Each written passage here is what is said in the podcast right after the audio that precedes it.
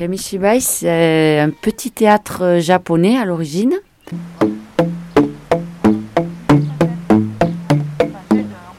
Il y a un support qu'on appelle le butai qui représente un, petit cadre. Et d'un côté, on a les, les, dessins, il y a des fiches qui circulent et la personne qui lit derrière a les textes.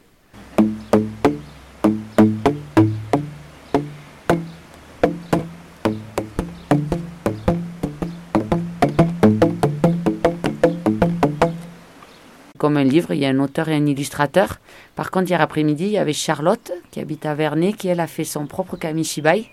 Donc elle a tout créé, l'histoire, les dessins, et elle a même fait son butai, qui est un peu plus grand que celui-là.